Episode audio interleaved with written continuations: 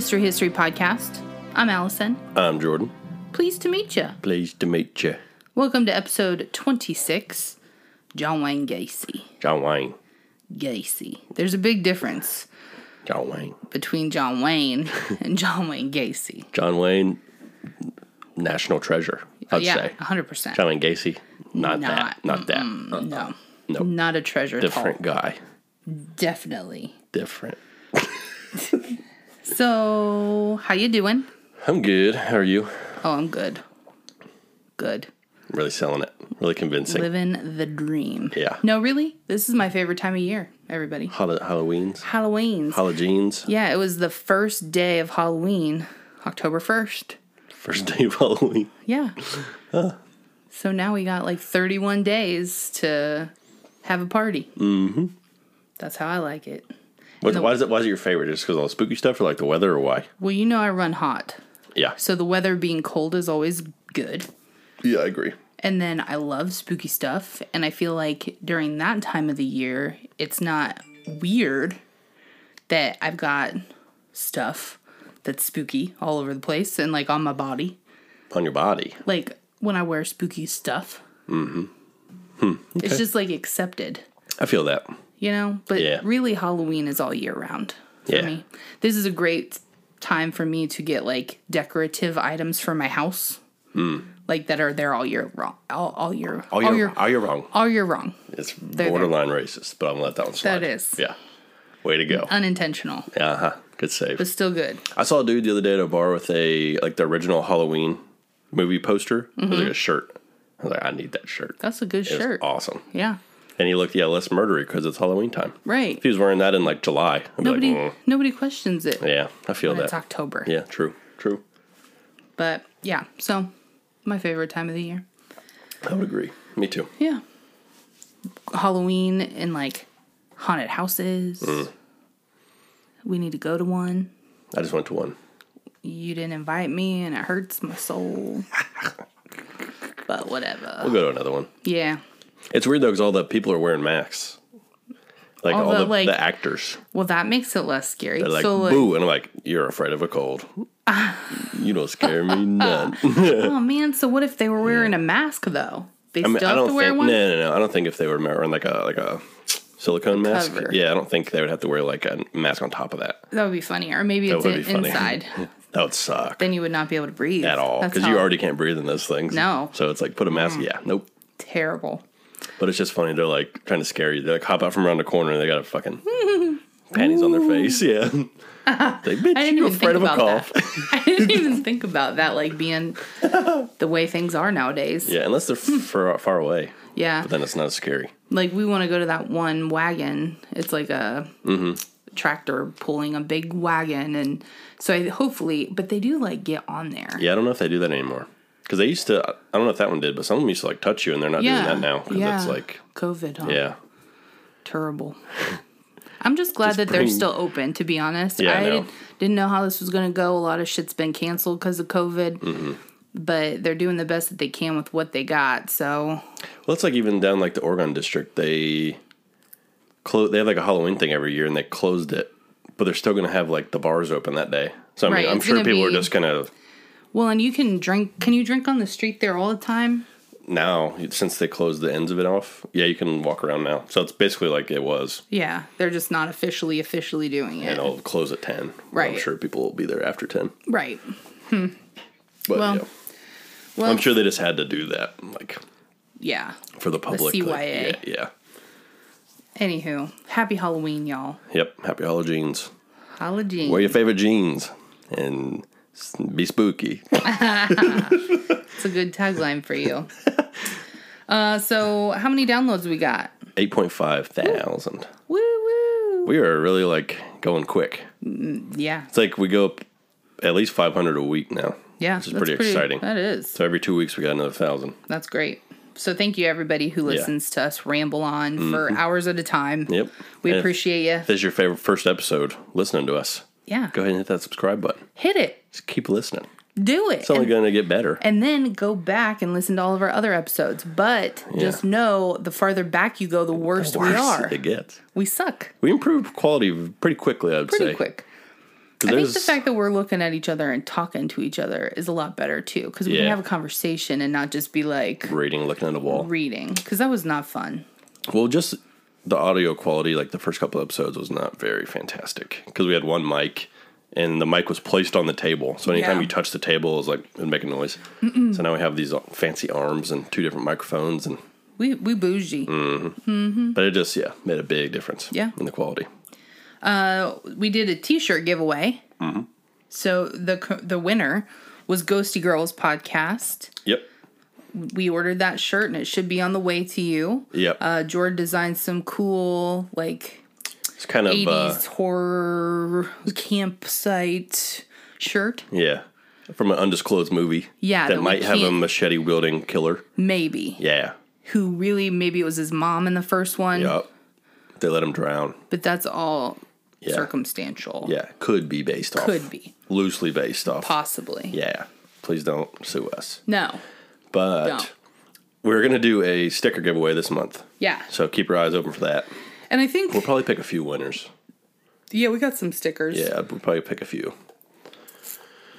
But I think that uh, with this one, I think we we didn't get maybe as many participants as we would have liked. Yeah, but kind of made the things muddy. The rules kind of muddy. Yeah, I think I made it kinda- too complicated. Yeah, he did for sure. I fucked up, team. My so, fault.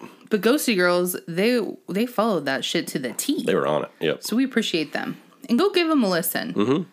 Yeah, they're, They're awesome.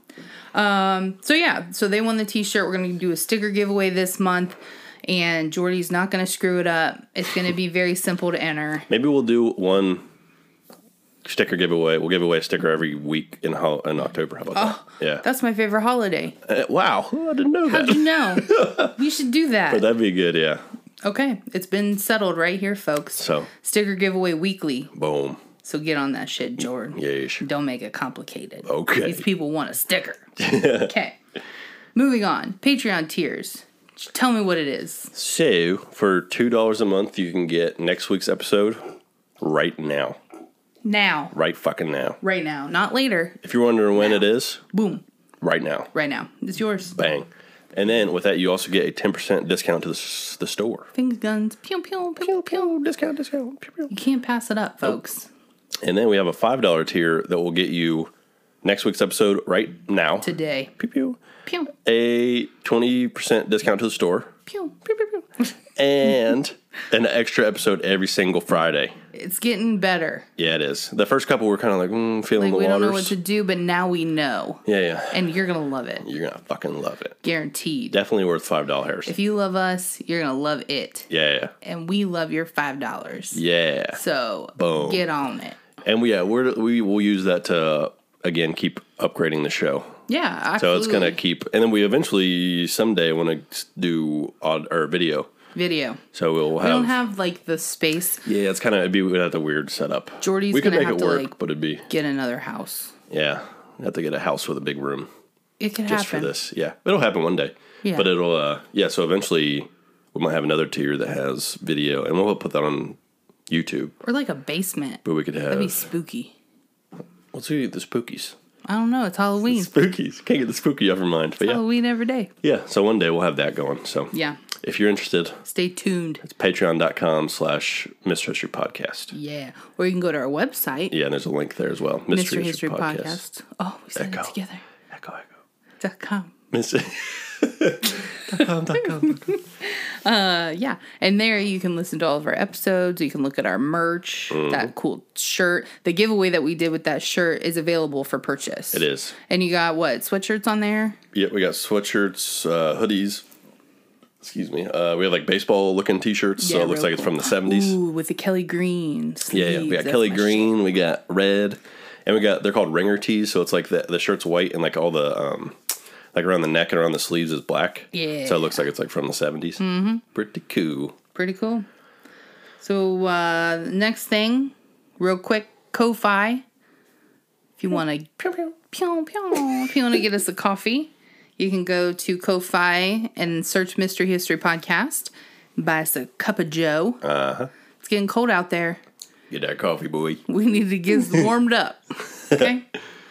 And then we already discussed merch. So do you have anything else you'd like to talk talk at these people about? uh, no, just uh, subscribe, rate, review. Let us know what you're feeling, what you're thinking on the Only iTunes. good. On the iTunes, on our Instagram, Mystery History Podcast. Send us a message. Mm-hmm. Talk to us. Say what's up. Yeah. Say you guys suck, Don't. or be like you guys are the shit. yeah, I like. We'd much rather better. see that one. Yeah. Yeah. Yeah, if you think we suck, just don't tell us, you know? No, I don't like. say it. what you want, but say it like in the mirror. So you're just having a conversation with you. Yeah, because we don't want to. We don't want to hear that shit. Uh, just kidding. You tell us how you feel, but uh, but make sure it's good. yeah. Be open and honest with us, only if it's good. Yeah. All right. Very cool. Okay. Good. Glad we're on the same page. Shall we? uh Shall we dive in? yes. We got a lot to cover, like a lot. So this guy was a Western movie star. No, Wrong guy. wrong guy. Totally. I mean, they don't even look alike. Okay. Kinda. I mean, no, If you close your eyes. Never. And think about John Wayne. no. I feel bad for John Wayne having to have a John Wayne Gacy. I'm sure he was named after him. Probably. John Wayne was like big like a long time ago. Probably whenever this dude was born. Exactly. Parents are like, damn, that's a that's a nifty name. That sucks. Or whatever they say in the, In the olden days. He was born in 42. Gee Willikers, that's nifty. Holy cannoli. wow. Jeez Louise. That guy's pretty nice on a horse. Okay. Why don't you start us off with a, a overview of, of Mr. John Wayne Gacy? John Wayne um, Gacy was a serial killer and rapist who took the lives of at least 33 young males in Cook County, Illinois, and buried them underneath his house. Not good. No. Gacy was born on March 17th, 1942, in Chicago, Illinois. He grew up with an alcoholic father, John Stanley Gacy, who would, who would beat him and his two sisters with a razor strope. Strope. It's like one of those things that uh, you sharpen the razor, like if you're a barber, Yeah. you know? Uh, a strope. Wow, I never that that's what it was called. That's what it's called. and interesting. I'm sure that would hurt like a bitch. Yeah, that would not be good. Um, Gacy's mother, Marion Elaine Robin, Robison, um, was also beaten with the hands of his, his his father. Gacy was a mama's boy, and Marion would try to shield the children from the wrath of their father. Gacy's father constantly belittled him and called him dumb and stupid, just like a loving father does. That's what I call you. Yeah, true. I've been hearing that a lot. he said that he was a sissy and would probably grow up queer. Dang. That's Yeah, rough. That is rough. In 1949, Gacy and another boy were caught fondling a young girl. Gacy's father beat him. Okay. That one he That deserved one's that allowed, one. He had that yes. one coming, yeah. During the same year, a family friend started molesting Gacy in his truck, but Gacy never told anybody and felt like he was going to be blamed for that happening to him, so he just kept it to himself. Uh, in 1953, Gacy was playing on a swing set and hit his head on the swing. This actually caused a blood clot that was not treated until several years later, I think, whenever he was like 16. Uh, to some, this was like the catalyst that caused him to turn into the monster that he became. There's a correlation that a lot of people think of between getting hit in the head versus these violent acts that happen later. Mm-hmm. So, Gacy did not finish at school either. Uh, he had a congenital heart condition and was unable to play with the other kids. During the fourth grade, he started experiencing blackouts and was hospitalized occasionally for seizures. And in 1957, his appendix burst. he just has a bad go. Yeah. Uh, my buddy had his appendix burst on the basketball court No. playing basketball, and he like his side was hurting, and he just kept playing, and he has appendix burst. he like like fell over and like passed out. Oh, yeah. And he's okay. like crazy. Yeah, he said it was like a crazy pain. He's Oh, yeah. okay, but I was like, whoa, that's intense. Well, that's you got to be taking care of that fast. Yeah, because it's basically You just leaking out mm-hmm, toxic stuff. Yeah, yeah, that's terrible. It's so scary It's very because yeah. anything in your body could just burst at any moment. You have no idea. yeah, it's cra- the body can withstand a lot, but at the same time, it's so fragile. It's Mm-hmm. like you kind of take it for granted. Uh, between ages uh, 14 and 18, uh, he collectively spent a year in the hospital. Wow. What a way to live. That'd be tough. That's a tough age too, because I'm sure he's getting bullied for that. Unfortunately, Yeah, he wants to Like, go running suck. around and being a kid and Yeah. can't. And then you got a father Oh, yeah. that's mean. Um, his father believed he was just trying to gain sympathy and attention, and thought he was faking his condition. Gacy's health health issues were never officially diagnosed, which is interesting. That is interesting. So he might. I mean, Maybe he was. He might have been. Maybe his father knew all along. wow, that's crazy. In 1960, when Gacy was 18, he became involved in politics and worked as an assistant uh, precinct captain for the Democratic Party. Uh, Gacy's father did not approve and accused his son of being a patsy. Despite this, his father bought him a car. Well, that's kind of surprising. Yeah. Uh, he kept the title in his name until Gacy had finished paying it off and told him that he would take the keys to the car if Gacy did not make payments. Again, that's fair. I think that's fair. Yeah, that's probably, yeah. I mean, keeps them paying. Yeah. In 1962, Gacy bought an extra set of keys um, after his dad took the original set. Smart. His father then removed the distributor cap and kept it for three days. hmm. Thought two can play that game, bitch. Yeah. he won, I feel. Yeah. Uh, after his father replaced the distributor cap, Gacy drove to Las Vegas and found himself uh, work as an ambulance ser- at an ambulance service before he was transferred to work as an attendant at Palm Mortuary. As a mortuary attendant, he slept on a cot behind the embalming room. Ew. Gross. No. Wow. He can you imagine like not even like the creepiness of having dead bodies just right there. Just the smell. The smell. Yeah. I can't do that smell like the frogs. You know what's interesting though is so like whenever you smell something, it's not you smelling it; it's you smelling a change in the air. No. So like you know like however you smell something gross and then you get used to it, yeah. it's because it's like your nose isn't detecting a change. So whenever you walk into a room that smells bad, it's like it's your nose like being like, "Hey, something's different." But then that's why you get used to it and you don't smell it anymore. so is that really the smell that you're smelling? I mean, you're you're continuing to like breathe it in, but you're just not smelling it because it's not changing. Yeah. So it's pretty interesting. That So I mean, if you were in there for a while, you probably would be like, "This is normal." Yeah. Until I you guess. walked out and then walked back in, it'll still smell just as strong. Or like your stuff would smell like it too. Like, Oh, yeah, Like sure. sleeping bag. Ugh. Yeah, yeah, that'd be rough. Not gonna ever do that in my life, I tell you. Sleep? In a morgue. no. No, absolutely not. I'm gonna sleep all the time. I love sleeping. uh, so he worked there for three months, and he learned by watching morticians embalm dead bodies. He later confessed that one night, when he was alone, he climbed into a coffin with a dead teen male and started cuddling him. Then he went into shock. What the fuck? He later called his mother the next day, actually, and asked if his dad would let him come home. Because pretty much, you know, after his dad gave him the distributor caps, he hightailed it to Vegas. Um, his father agreed to let him come home, and he got in his car and drove back to Chicago.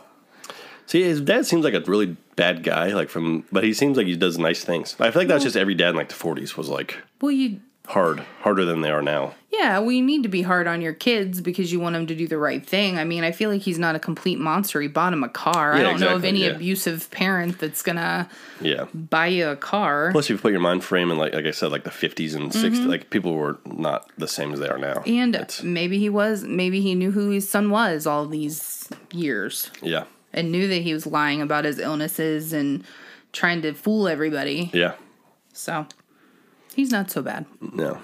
Once Gacy was back in Chicago, he enrolled in Northwestern Business College, even though he never graduated from high school.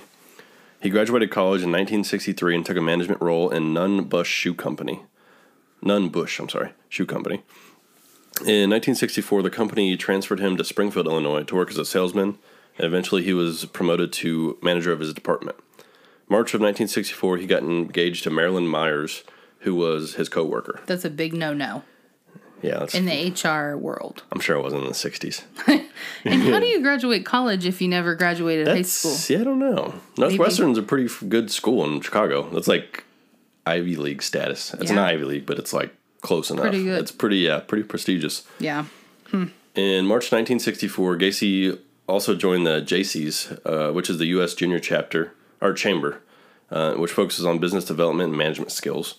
And he was named a key man in April 1964. The JCs, speaking of Halloween, in our area put on a uh, a haunted house. Do they? Yeah. Which- JCs Is that the? Where is that at?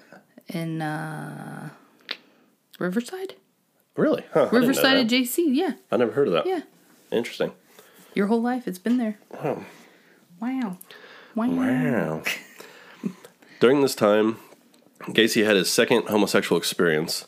Um, him and one of his colleagues from Springfield, uh, JC's, got him drunk and told him he could spend the night on his couch. Gacy agreed, and the colleague performed oral sex on him while he was drunk. That seems like uh, assault. Yeah, That thing seems illegal. that's what that's called. yeah, that's not good. No bueno. No good. By 1965, Gacy had risen to vice president of the Springfield JCs and was named the third most outstanding JC in the state of Illinois. You know what I ever heard? If you're not first, you're last. True. Fucking loser. Loser. Fucking nerd. Now, whenever I was like looking at this and like typing out the notes, I was like, "Pff, that's a third. Like, cool, dude. But then I'm thinking, okay, Illinois, that's a pretty big state. Pretty big. So it's probably pretty good. Yeah. But yeah, I would uh, say it's pretty good. It just sounds weird. but again, being first or last. Yep. Get, His father should have taught him that. Be better, dude. In September 1964, after only six months of dating, Gacy married Marilyn Myers.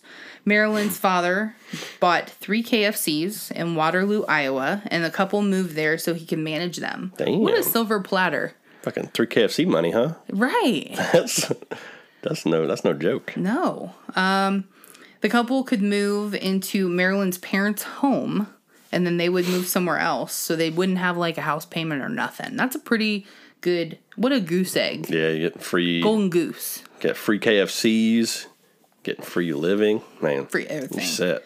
Gacy would get $15,000 a year, which in 2020 money is $115,000 a year. So he was rolling. That's so crazy. Yeah. 15,000 Yeah, that's seems so, little. no, that's so yeah, that's wild. Um, But and he would also get share of the restaurant profits, which they didn't tell me how much that is, but uh, I'm sure it's a pretty good chunk of change, Oh, yeah. especially with three of them, Yeah, I would imagine that's wow. because everybody loves kufk. True. That's what I call it, kufk. Well, that's dumb. No, it isn't. That's harder than saying KFC. You gotta put more effort into that. After Gacy completed his management courses, they relocated to Waterloo. He opened a club in his basement where employ- his employees could drink and play pool. That also seems illegal. Drink beer. Come to They're mind. not drinking water. Yeah, I know. But I mean, they're just opening probably- a club in his basement, that seems not, Little rapey. yeah, not good. Both boys and girls were employed at KFC, but he would he only socialized with the boys. Yeah. He gave them don't say that. He gave them alcohol and made sexual advances. If they told him no, he would say he was joking or testing their morals. Sneaky snake. Sneaky snake. Sneaky snake. Yeah. I feel like he's uh That makes me trying like to groom them. that. I don't have any kids, but man, if like I just thinking about him doing that to kids makes me like Well, and you never like, and it's unfair probably, but in my mind, and maybe it's because I don't have a son, I have a daughter, but you mostly more so worry about girls Yeah. than you do boys. But boys are just as, I mean, yeah, when they're little, they're yeah. predator, yeah, they just are preyed upon as girls. when they're naive sick- too. Whenever they're Right. And they're just, uh, yeah. well, they're probably in a position too where like if they're working at KFC and their boss asks them to do something, They just thought that that was the right thing to do. yeah, they're probably like I can't say no to my boss. That's why I'm teaching Evie to not like, to not be a yes person. Yeah, like to question everything because you're supposed to teach your kids to respect authority. Mm-hmm. That authority is not always good. no, that doesn't mean they're right either. No. just because they're in the, in charge doesn't mean If they're If you feel like it's wrong, it's probably wrong, Exactly, and you need to question it, boys and girls. yeah. Okay. Those of you listening, Yes, don't go to your boss's house and drink beer. don't Probably not a good idea. don't play pool. Nope, no pool. If he asks you to give him a sucky sucky, it's not good. not right. Words. No sucky sucky, no fucky fucky. okay, that's a T-shirt. I It's a don't think that's allowed. I don't know. We could we, we could we make could it like put a star sucky for sucky, you. no fucky fucky. no fucky fucky. No fucky fucky. No sucky sucky. Not in this house. Okay? All right. All right. Go in, on. In February 1966, Marilyn gave birth to their son, and in March of 1967, she gave birth to their daughter. So they got two little two little babies, and like he had a son now. and he's doing that too. Kid, yeah, it's ugh, Wouldn't you put that? I don't know. I don't think so. I don't know. Gacy said that this was the happiest time in, in his life because he finally had earned his father's approval. In July 1966, Gacy's parents visited, and his father actually apologized to him and said, Son, I was wrong about you. Because now he's got this perfect, like, world. He's got a wife, he's got a son and a daughter, he's got a good job. Successful, yeah. Uh, yeah, making I would say that's very successful. Yeah. making that much money. Uh, so, but his father was wrong and shouldn't have apologized. Um, in Waterloo, Gacy joined the local chapter of the JCs. He was working 12 to 14 hours a day at KFC, and then he would donate the rest of his time to the JCs. So it doesn't seem like there's much family time Nope. here. Yeah. Uh, at meetings, Gacy often brought fried chicken, like you do, Yep. and insisted on being called Colonel. That's like you'd never, don't ever do that. no. what a douchey thing. In 1967, he was named Outstanding Vice President of the Waterloo JCs. He also served on the board of directors wh- where they were heavily involved in wife swapping, prostitution, pornography, and drug use. JCs What the hell? ain't ain't legit. No, that's fucked up. Yeah. I'm assuming probably not his wife though. Swapping other people's wives. Hmm? Because his wife doesn't know about any of this stuff. True. Or nor is he like really around her very much. it doesn't seem to be. because no. he's at his just work. she's just kind of there. Yeah, taking care of the kids. And you know, maybe that maybe she thought he was a creep, but that 115,000 a year was pretty damn good True. being a housewife. So in August 1967, Gacy sexually assaulted 15-year-old Donald Voorhees, who was the son of a fellow JC. Gacy lured him to his house and promised to show him porn, pornographic material. Um, Gacy gave Voorhees lots of alcohol and persuaded him to perform oral sex. Over the following months, Gacy abused several other young adults. He encouraged one of them to have sex with his own wife before blackmailing him to perform oral sex on him. What the fuck? That's crazy. Yeah. Gacy tricked several teenagers into believing he was commissioned to conduct conduct homosexual experiments in the interest of well, sorry, conduct homosexual experiments in the interest of scientific research, and paid them fifty dollars each. What do you like? who? What are you the uh, This is like a cult type thing come going on here. the homosexual research? Who the fuck are you doing research for? The homosexuals. Just like as a, in general? I don't know. Where's this? Where's it? What's this going towards? I don't know, but he had fifty dollars each. Jesus. In March 1968, Voorhees told his father that Gacy sexually assaulted him. Voorhees Sr. informed the police, who arrested Gacy and charged him with performing oral sodomy on Voorhees and attempted assault of 16 year old Edward Lynch. Gacy denied the charges and demanded they gave him a polygraph test. Um, the results said that Gacy was nervous when he. and he denied wrongdoing in relation to both young men. Which you, yeah, I would imagine you would say. Yeah, You don't be like, yeah, I did that shit. it was for homosexual research. Yeah. Okay, Read a fucking book. right. Fifty dollars. That's fucked. Ugh. Gacy publicly denied any wrongdoing and insisted the charges against him were politically motivated. Voorhees Sr. had opposed views of him and he did not go- vote for Gacy for president of the JCs. May 10th, 1968, Gacy was indicted on sodomy charges. I feel like that's a little bit of a reach. Like, oh, you said that I sodomized your son because you don't like my political views. Come on, man. really? Yeah.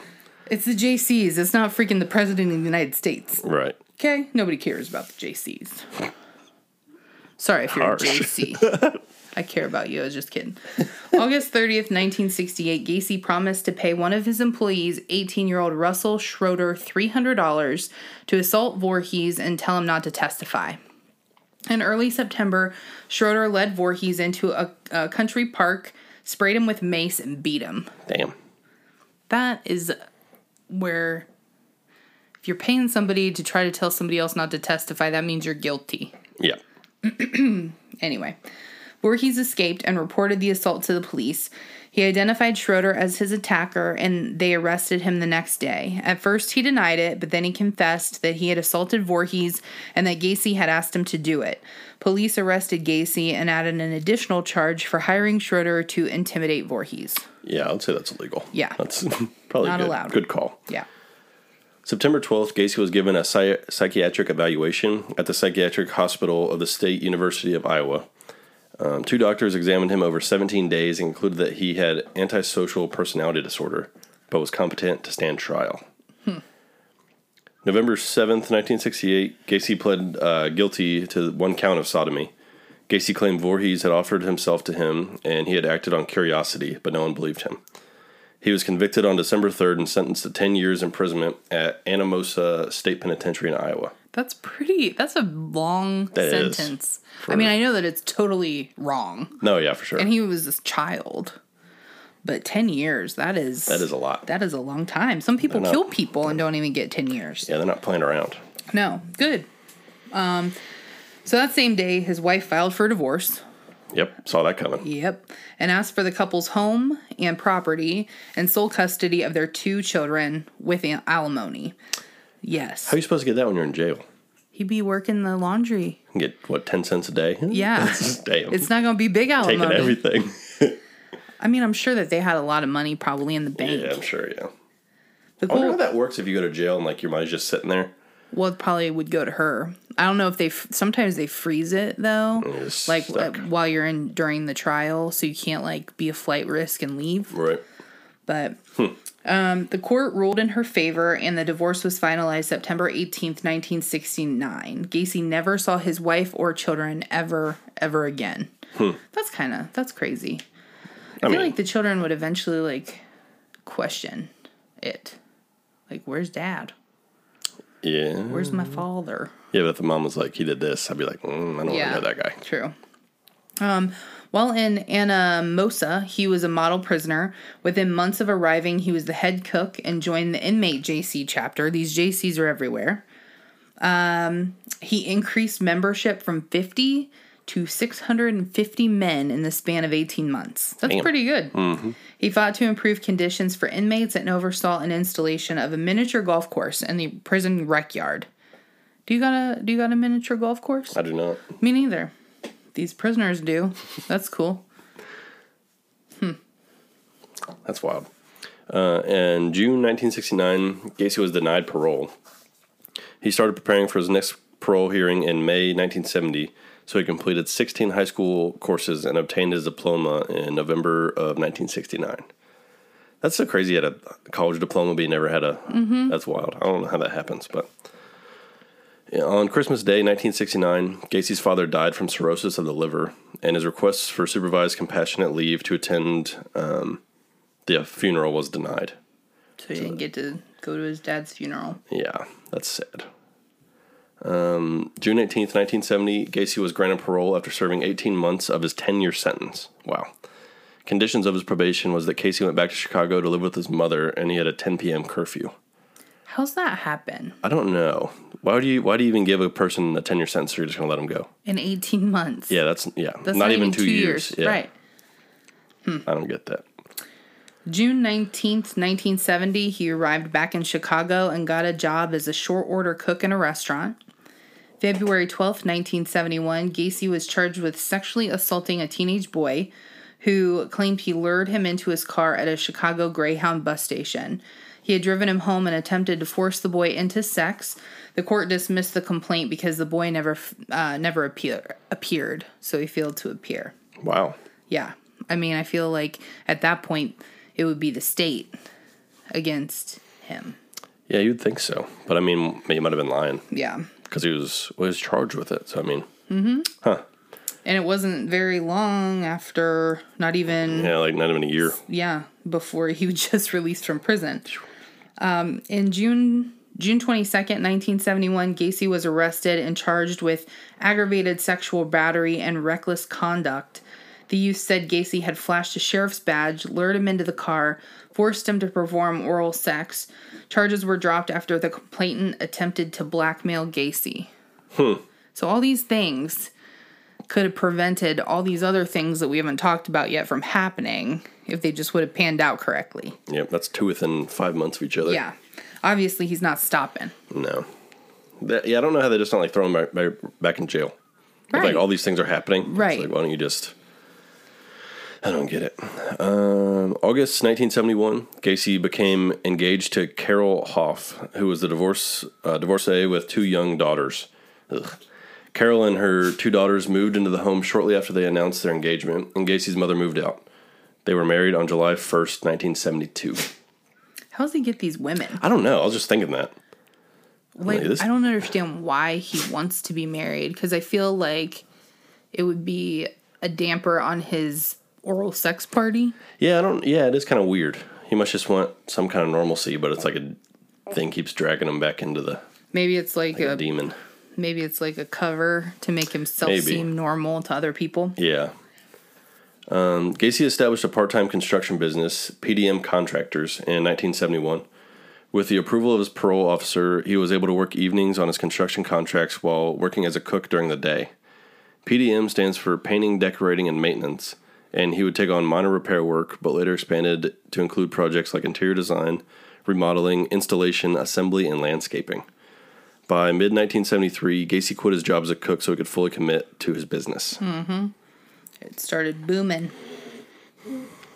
The Iowa Board of Parole did not know about the incidents that took place in Chicago, and in October 1971, Gacy's parole ended.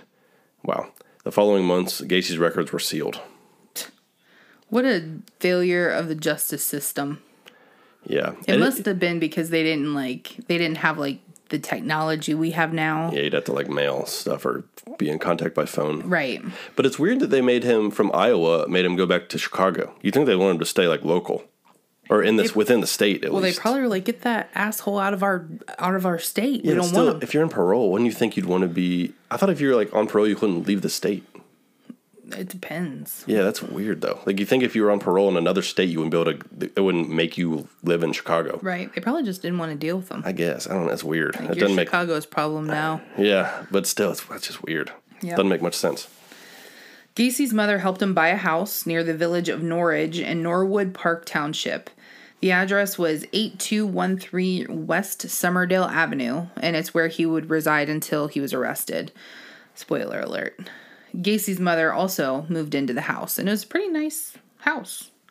Um, Gacy was active in his community, and his neighbors thought he was helpful. He loaned his construction tools and plowed snow from neighborhood walks free of charge.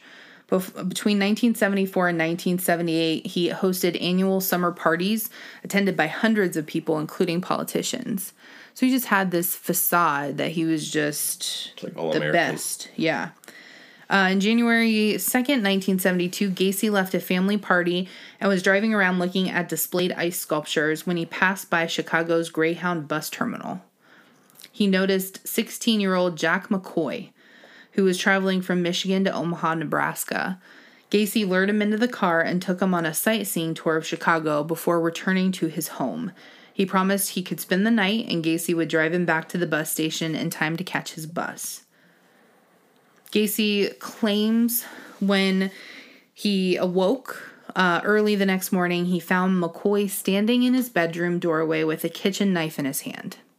He uh, Gacy jumped up from his bed, and McCoy raised both arms like he was surrendering, tilted the knife upwards, and accidentally sliced Gacy's forearm. Gacy twisted the knife from McCoy's wrist, banged his head against the bedroom wall, kicked him against his wardrobe, and started walking toward him. McCoy kicked Gacy in the stomach, and Gacy grabbed McCoy, wrestling him to the floor, and stabbed him repeatedly in the chest as he straddled him. As he listened to McCoy gasping for air, he had experienced a mind numbing orgasm and said, That's when I realized that the death was the ultimate thrill. Wow, Yeah. what a sick thing to say. Yeah. Let me just finish this last part. Go for it. This is the real sad part. Um, as McCoy laid there dying, Gacy claimed he washed the knife in his bathroom, went to his kitchen, and saw an open carton of eggs, a slab of unsliced bacon on his kitchen table. McCoy had set the table for two. He had walked into Gacy's room to wake him for breakfast. And that's why he had the knife in his hand. Wow. How freaking sad is Yeah. that? This like really broke my heart. Um, Gacy buried buried Buried. he buried him in his crawl space and later covered his grave with a layer of concrete. That just like really kills me. That is so sad. He was just trying to cook him breakfast. And who knows if this is really what happened? I either. doubt it. Yeah, I'm you sure know, that's a story. he That's- probably had this planned out the moment he picked him up. He probably wasn't even in the doorway. M- maybe not. I bet there wasn't even breakfast. Maybe not. I don't think so. That seems a very convenient story. Yeah. I think he just killed him, and then he's like, "Well, you have to think of something." I feel like this made him look worse though. No, that's not trying- worse than just being like, "Oh yeah, I just killed him." Yeah, that's true. Yeah. Yeah. Because this way he seems kind of like He was trying to defend yeah, himself. exactly, yeah. In 1973, Gacy and a teenage employee from PDM traveled to Florida to view a property Gacy had purchased. On the first night in Florida, Gacy raped the boy in his hotel room. After returning to Chicago, he drove to Gacy's house and beat him in his yard. Gacy told his wife that he had been attacked for refusing to pay the boy for his poor quality of work. Good for that boy. Yeah, Went to his house and kicked his ass. that'd be tough. Just Yeah. I feel like too, I don't know, this probably isn't fair, but like for a man to be raped by another man, I feel like there's a lot more not that if a girl was raped it would be it would be bad, but like I don't know, I just feel like for a man that would be like the ultimate like demasculating. yeah. Yeah. You know? Well, and it's these aren't men; they're boys. No, they're boys. Yeah, that's the. It's hard to like. It's easy to say like, "Oh, I wouldn't let that happen," but I mean, this they're not fully like grown people. They're And- like weaker than like a man would be. So yeah, and like, Gacy's a big boy Yeah, who had not- weight to throw around. So I mean, I don't know. I just feel like uh, with society and the way that society is, that would be a lot harder for a man to maybe process than Well, I would imagine that's why the one boy didn't show up to court because it's probably very embarrassing to say that that happened to you. It's yeah, that's Mm-hmm. right. oof. Yeah, that's And awful. and that happens with women too. yeah, oh yeah, you don't want to. Yeah, that's It's terrible. That's awful. Yeah, that's For the anyone. Worst thing I could imagine.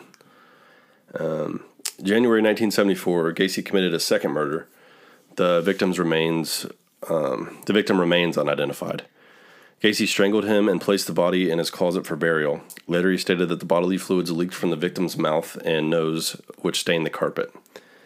Um, this taught Gacy to stuff uh, clothes, clothes, rags, or underwear in the mouths of his victims to prevent leakage from recurring. Yeah. That's ugh. Some of the visuals that this is going to give you are very tough. I feel like though not to be disgusting, but there's another hole Yeah, I yeah. And I feel like whenever you are killed or something, that it, you just kind of leak everywhere. Yeah, they they've said whenever like people die, they like Poop e- evacuate their bowels. Yeah. Well, I mean, it's just like happens. It's got to right. go It's somewhere. not. Yeah. So I feel like Oh yeah, it's probably it's not just the mouth and the nose that you'd have to worry about. yeah.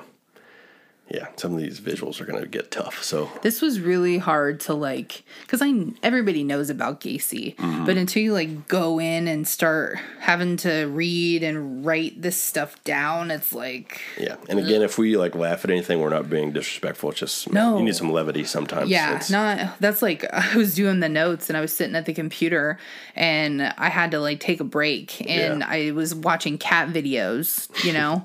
and Evie came over and she's like, "Aren't you supposed to be doing your notes? Why are you watching cat videos?" And I'm like, "Don't judge me, woman. like I need a break from this. yeah, that's very heavy. this is stuff. not for children. yeah. Go away."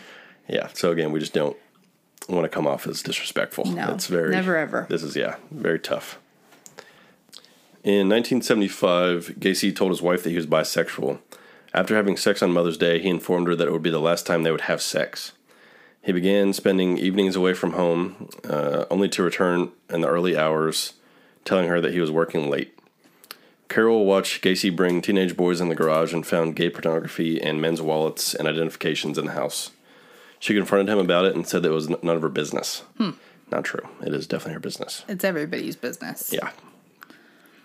Around this time, Gacy hired 15 year old Anthony Antonucci at PDM.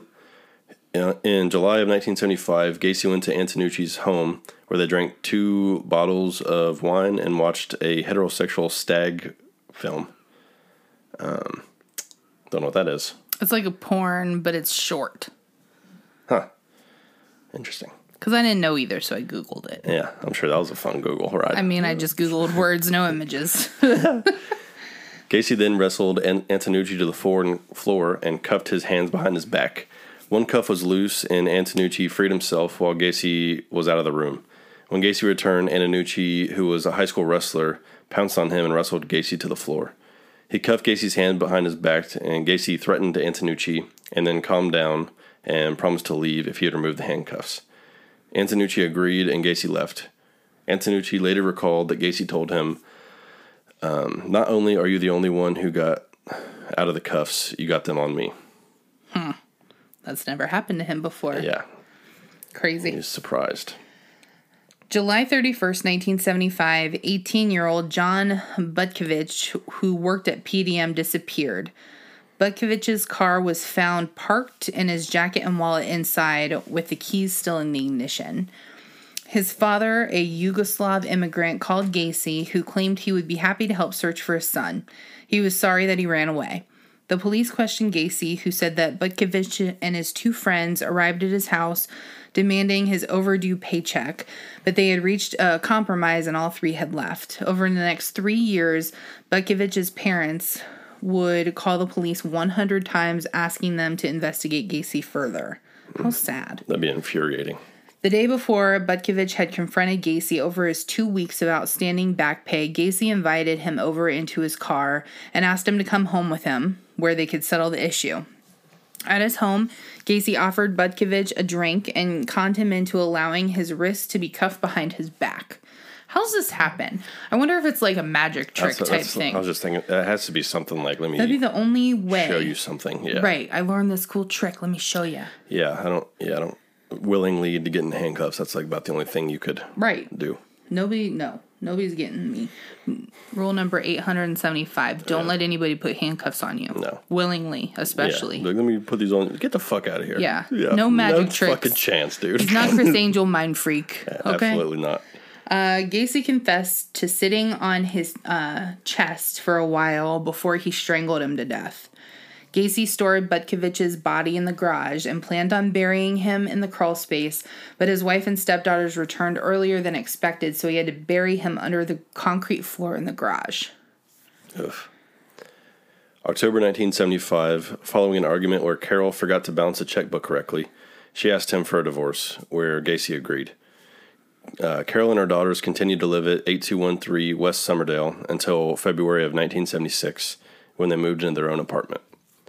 One month later, on March 2nd, Gacy's divorce was finalized. Could you imagine being that wife and like knowing that so many people died in your house? Mo- some of them while you were there. Yeah, and your daughters. Yeah. Ugh. In 1975, he joined the Moose Club and became aware of a Jolly Joker Clown Club, whose members perform at fundraising events and parades. They also volunteer at children's hospitals. Uh, by late 1975, Gacy created his own clown characters Pogo the Clown and Patches the Clown. Pogo was the happy clown, where Patches was a more serious character. He rarely took money for his performances as clown and said it allowed him to regress into childhood. He performed as both Pogo and Patches at several parties, political functions, and charitable events. Occasionally, he would stay in his clown costume or stay in his clown costume and drink at a local bar before returning home. That'd be hmm. frightening. Yeah, you walk into a bar and just see a big ass clown sitting I'd be like, there. I'm fucking out of here. The walk in, walk out. Like, nope. Are you afraid of clowns? I mean, I don't like them. If I'm if I'm walking into a bar and there's a clown sitting there, I'm, yeah, I'm not gonna fucking talk to the guy. You're not gonna sit next I'm to him gonna and be what's like, up, man? "What's up, buddy? What's No. going on?" I'd be like, nope, that's uh no, definitely not. I'm not like afraid of them, but I'm like, yeah, it's unsettling if you just see one walking around like aimlessly. And he's not like a cool looking clown. He's kind of scary. Yeah, he's a little. The thing that Maybe it's just because we know. I don't don't- want to. If anybody's like a, if you're like doing it for a job, it's like I get it, but like I just couldn't ever picture myself like being that fake happy. Yeah. It's like those people are got to be miserable. Oh man, I fake Like- happy all the time. Yeah, and it's like I'm in customer service. I don't even know my customer service. Like you wouldn't even know me. I know, I know that. It's funny. I've heard it.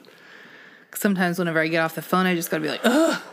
I just need to be me for a minute. I don't know how you do that because I can't. I mean, I can act like nicer, but I can't like. You totally change your voice. I don't know how oh, you yeah. do that. Yeah. That's tough. Yeah, it is. July 26, 1976, Gacy picked up an 18 year old David Cram while he hitchhiked on Elston Avenue. Gacy offered him a job with PDM and he began to work that evening. On August 21st, Cram moved into his house, into Gacy's house. Weird. Not good. The next day, he and Gacy had several drinks to celebrate his 19th birthday, and Gacy dressed as Pogo. Whenever you're 19, I don't want no clowns, okay? No Gacy. Gacy conned Cram into putting on those cuffs in front of his body. Gacy swung Cram around while holding onto the chain that connected the cuffs and told Cram that he was going to rape him. Cram kicked Gacy in the face and freed himself from the handcuffs. A month later, Gacy appeared at Cram's bedroom door, so he still stayed there. Okay, What so the after this fuck? happened, he still How are you gonna lived there. in that house? No way. So a month later, Gacy appeared at Cram's bedroom door intending to rape him, saying, Dave, you don't really know who I am. Maybe it'd be good if you give me what I want. Cram resisted, straddling Gacy, who left the room stating, You ain't no fun. Cram soon moved out. Thank God. No kidding. I feel like this, I mean, this, what? He moved out and left PDM, although he did work for them peri- periodically over two more years. After Cram moved out of Gacy's house, another employee, 18 year old Michael Rossi, moved in. Rossi worked for PDM contractors since May 1976, and he lived with Gacy until April 1977. He would assist Gacy with his clowns. Gacy would be Pogo, and he would dress up as Patches. I'm just like trying. I don't. How would you move in with like a forty-some-year-old man at Well, this point? he was homeless, Yeah, but it's still. It's like so he didn't have anywhere else to go. But I can't imagine like that happening and then going back into the bedroom and sleeping there. Like, how could you Hmm. sleep? yeah. You get some deadbolts. I'd be deadbolting everything. Oh yeah. Hmm. I think at that point a shelter would be way better. Exactly. It's like it, yeah. There's got to be like a wall where you're like, hmm, this is not worth it. No. In 1975, Gacy was heavily involved in the Democratic Party and was appointed director of Chicago's annual Polish Constitution Day parade. He supervised the event from 1975 to 1978. In 1975, Gacy be- began having sex with young males more frequently. He referred to this as cruising and admitted to committing most of his murders between 1976 and 1978. A lot of serial killers cruise. Yeah. Um, one of the or one of Gacy's neighbors recall for several years they heard the sound of muff, muffled, high pitched screaming, shouting, and crying that repeatedly woke her and her son up in the early morning hours. They said that the sounds emanated from the house adjacent to theirs on Summerdale Avenue. So would you not like if you heard screams and everything like that for years? Would you just say- let it go? Yeah, like once would maybe like people like fight. Maybe you're, or maybe you're watching a scary movie too loud. Yeah, well, people like fight, Yeah. and as if it's like two in the morning. Yeah, I mean, I get where you could like escalate. It's not healthy, but I'm I'm sure people yell at each other. yeah. But it's like, yeah, Oh, I if it yell at happens, people. if it happens, like, yeah, like, like more than a couple times, yeah, I'd be calling the police. Yeah. In 1976, one month after his divorce was finalized, Gacy abducted and murdered 18 year old Daryl Samson. He was last seen alive in Chicago on April 6, 1976. Gacy buried him under the dining room table with a section of cloth lodged in his throat. Five weeks later, on May 14th, 15 year old Randall Reffitt disappeared while walking home from Senn High School. Hours after uh, Gacy abducted Reffitt, he also picked up 14 year old Samuel Stapleton. The two were buried together in the crawl space. Investigators believe both victims were murdered on the same night. On June 3rd, Gacy killed a 17 year old Lakeview teenager named Michael Bonnin. He disappeared while traveling from Chicago to Waukegan. Gacy strangled Bonnin with a ligature and buried him under the spare bedroom. Ten days later, Gacy murdered a 16 year old Uptown youth named William Carroll and buried him in a common grave in the crawl space. Uh, seemed to have been the first of four victims known to have been murdered between June 12th and August 6th, 1976. Three were between 16 and 17 years old, and one unidentified murder victim appeared to have been an adult. August 5th, a 16 year old Minnesota boy named James Haakenson called his family. Gacy then murdered him and buried him in the crawl space beneath the body of a 17 year old Bensenville boy named Rick Johnston, who was last seen alive on August 6th. He's just like going crazy. Yeah, no kidding. In August and October, Gacy is said to have murdered two unidentified boys. October 24th, Gary abducted, or Gacy, I'm sorry. Gacy abducted and killed teenage friends Kenneth Parker and Michael Marino. Two days later, a 19 year old construction worker, William Bundy, disappeared after informing his family that he would attend a party. Bundy died of suffocation. Gacy buried the body beneath the master bedroom. That's sick. Yeah, they're just e- literally everywhere. Oh, man. Could you imagine, like, he they said he buried that one boy underneath the dining room table? Yeah. It's like you have people over for dinner and there's like a dead body right there. Ugh. That's awful. Um, December 1976, another PDM employee, 17 year old uh, Gregory Godzik, disappeared. His girlfriend last saw him outside her house and had given her, or he had driven her home following a date. Godzik had worked at PDM for only three weeks before he disappeared. He had informed his family that Gacy had him digging trenches for some kind of tiles in his crawl space. Oof. Godzik's car was later found abandoned in Niles. His parents and older sister Eugenia um, contacted Gacy about his disappearance. Gacy claimed that he had run away from home. Gacy claimed to have received a voicemail from Godzik after he disappeared. When asked to play back the message to Godzik's parents, Gacy said that he had erased it. That's awful. Yeah. And how many of these people like go missing working for this PDM? I was gonna say, yeah, it seems it has to be suspicious. yeah, I mean, how like many? we have twenty disappearances and they all work for one company. yeah, It's like, yeah. something is not right. During this time, PDM was exploding, and in March 1977, he became a supervisor for PE Systems, a firm specializing in remodeling drugstores. Between PE Systems and PDM, Gacy worked on up to four projects simultaneously and frequently traveled to other states. By 1978, PDM's annual revenue was over $200,000. That's pretty successful. In nineteen twenty, that's probably nineteen seventy eight, I'm sorry, it's probably close to like a million. Yeah. Now. That's crazy. And it's crazy how like screwed up this guy is, how successful he can make himself. Yeah, it's wild. In January uh, January 20th, 1977, Gacy lured 19-year-old John Szyc to his house saying he wanted to buy his Plymouth Satellite. He strangled him in his spare bedroom. Gacy later sold the car to Rossi for $300. Wow. Between December 1976 and March 1977, Gacy killed an unidentified adult male and buried him in the crawl space beneath the body of 20 year old Michigan native John Prestidge, who had disappeared on March 15th. Gacy murdered one additional unidentified youth and buried him in the crawl space in the spring of 1977. The exact time of the murder is unknown. On July 5th, Gacy killed a 19 year old from Crystal Lake, Matthew Bowman. Bowman's mother last saw him in the suburban train station. the next month, Rossi was arrested for stealing gasoline while driving John Szyc's car. The gas station attendant noted that the license plate, um, or noted the license plate, and the police traced it back to Gacy's house. Gacy told officers that Szyc had sold the car to him in February, saying he needed uh, money to leave town. A check from the VIN number confirmed that the car did belong to Szyc. The police did not pursue this and told Szyc's mother that her son had sold Gacy the car. Ugh. So they're like, It's, right on the edge, yeah, all the time.